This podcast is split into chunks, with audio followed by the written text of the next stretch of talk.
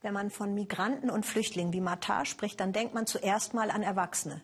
Könnte sein, dass man dabei die Schwächsten aus dem Blick verliert, die Kinder. Im Libanon gibt es richtig viele geflüchtete Kinder, ausgerechnet im Libanon, wo es ohnehin enorme Spannungen gibt zwischen Ethnien und religiösen Gruppen. Der Libanon hat eine 400 Kilometer lange Grenze zu Syrien. Mehr als eine Million Syrer sind hierher geflüchtet bei einer Gesamtbevölkerung von etwa vier Millionen Menschen. Im Verhältnis wäre das so, als würden sich in Deutschland etwa 20 Millionen Flüchtlinge aufhalten. Viele syrische Flüchtlingskinder können im Libanon nicht zur Schule gehen. Sie müssen arbeiten, zum Beispiel auf Feldern oder in Werkstätten. Ali ist so ein Kind, sagt unser Korrespondent Alexander Stenzel. Ein kleiner Mensch, den der Krieg von Syrien in den Libanon katapultiert hat. Kaltes Wasser, um wach zu werden.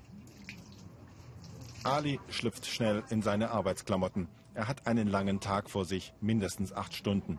Ali ist zwölf Jahre alt, lebt in einem Flüchtlingslager. Erst Frühstück, dann Arbeit. Wenn ich früher fertig bin, gehe ich zur Schule. Wenn ich aber länger arbeiten muss, dann gehe ich nach Hause.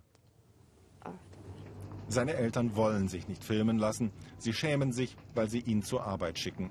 Doch Ali weiß, dass sie das nicht gerne tun. Aber ohne sein Einkommen kann die Familie nicht überleben. So geht es praktisch allen Flüchtlingsfamilien. Allein für den Stellplatz einer Baracke verlangen die Landbesitzer 100 Dollar im Monat. Das ist für die Flüchtlinge viel. Deshalb müssen auch die Kinder der Familien arbeiten, die vom syrischen Bürgerkrieg hierher ins libanesische BKA-Tal geflohen sind.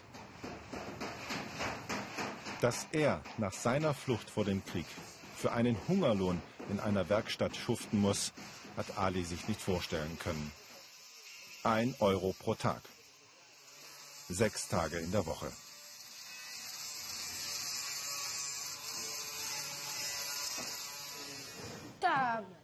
Nach der Arbeit bin ich so müde, sodass ich nicht wach bleiben kann. Ich gehe duschen, dann direkt ins Bett und schlafe sofort ein. Alis Arbeitskollege ist 13 Jahre alt.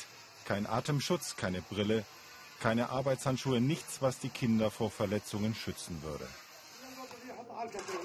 Ein paar Straßen weiter eine Baustelle. Auch hier arbeiten Kinder. Auch sie erst 13.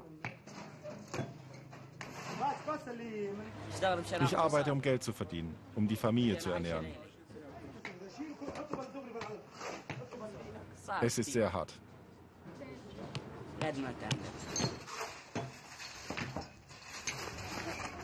Direkt an einem Flüchtlingslager hat die Hilfsorganisation Beyond Association eine Schule aufgebaut.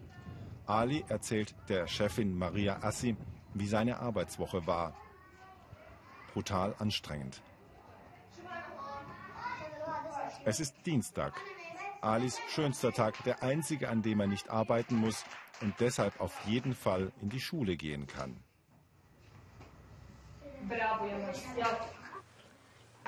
Ich möchte Arzt werden, denn ein Arzt hat einmal mein Herz untersucht. Und ich möchte auch einmal Menschen als Arzt helfen.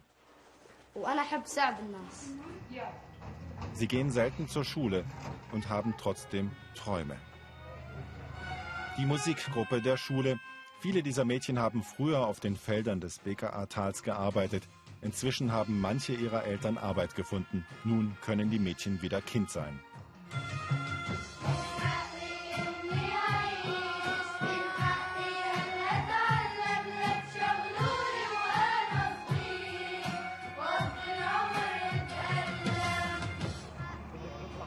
Zwingt mich nicht zu arbeiten.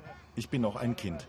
Kinderarbeit ist illegal, doch das interessiert nur wenige im BKA-Tal. Schon gar nicht die Landwirte.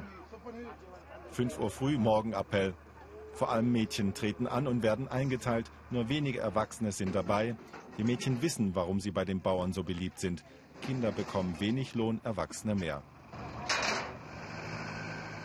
Das BKA-Tal ist sehr, sehr fruchtbar und braucht viele Saisonarbeiter. Seitdem die vielen syrischen Flüchtlinge hier sind, nennt man es das Tal der Kinderarbeit. Elf, zwölf, 13-Jährige schuften nun sechs Stunden. An guten Tagen für einen Euro pro Stunde. Manche von ihnen seit Jahren. Viele von ihnen waren schon lange nicht mehr in der Schule, sehr lange nicht mehr. Zuletzt vor vier Jahren. Ich weiß es nicht. Vor langer Zeit. Die ganz Jungen verstehen nicht wirklich, was das bedeutet, nicht zur Schule zu gehen. Andere wissen, was sie verpassen. Wir sind doch alle Analphabeten. Niemand war auf der Schule. Wir sind eine ganze Generation von Analphabeten. Malak ist die jüngste auf dem Feld. Sie ist neun Jahre alt.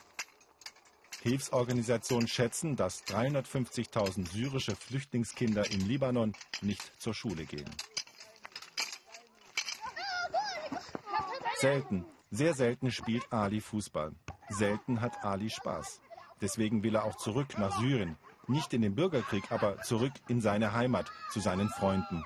Hier hat er keine Freunde. Wie auch, wenn er sechs Tage in der Woche hart arbeiten muss. Ich hatte in Syrien Freunde, die waren wie Geschwister, Nachbarn, die meine Eltern kannten. Ich mochte sie.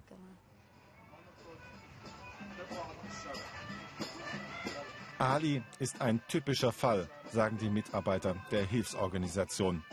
Sie wünschen sich mehr Unterstützung für über eine Million Flüchtlinge im Libanon.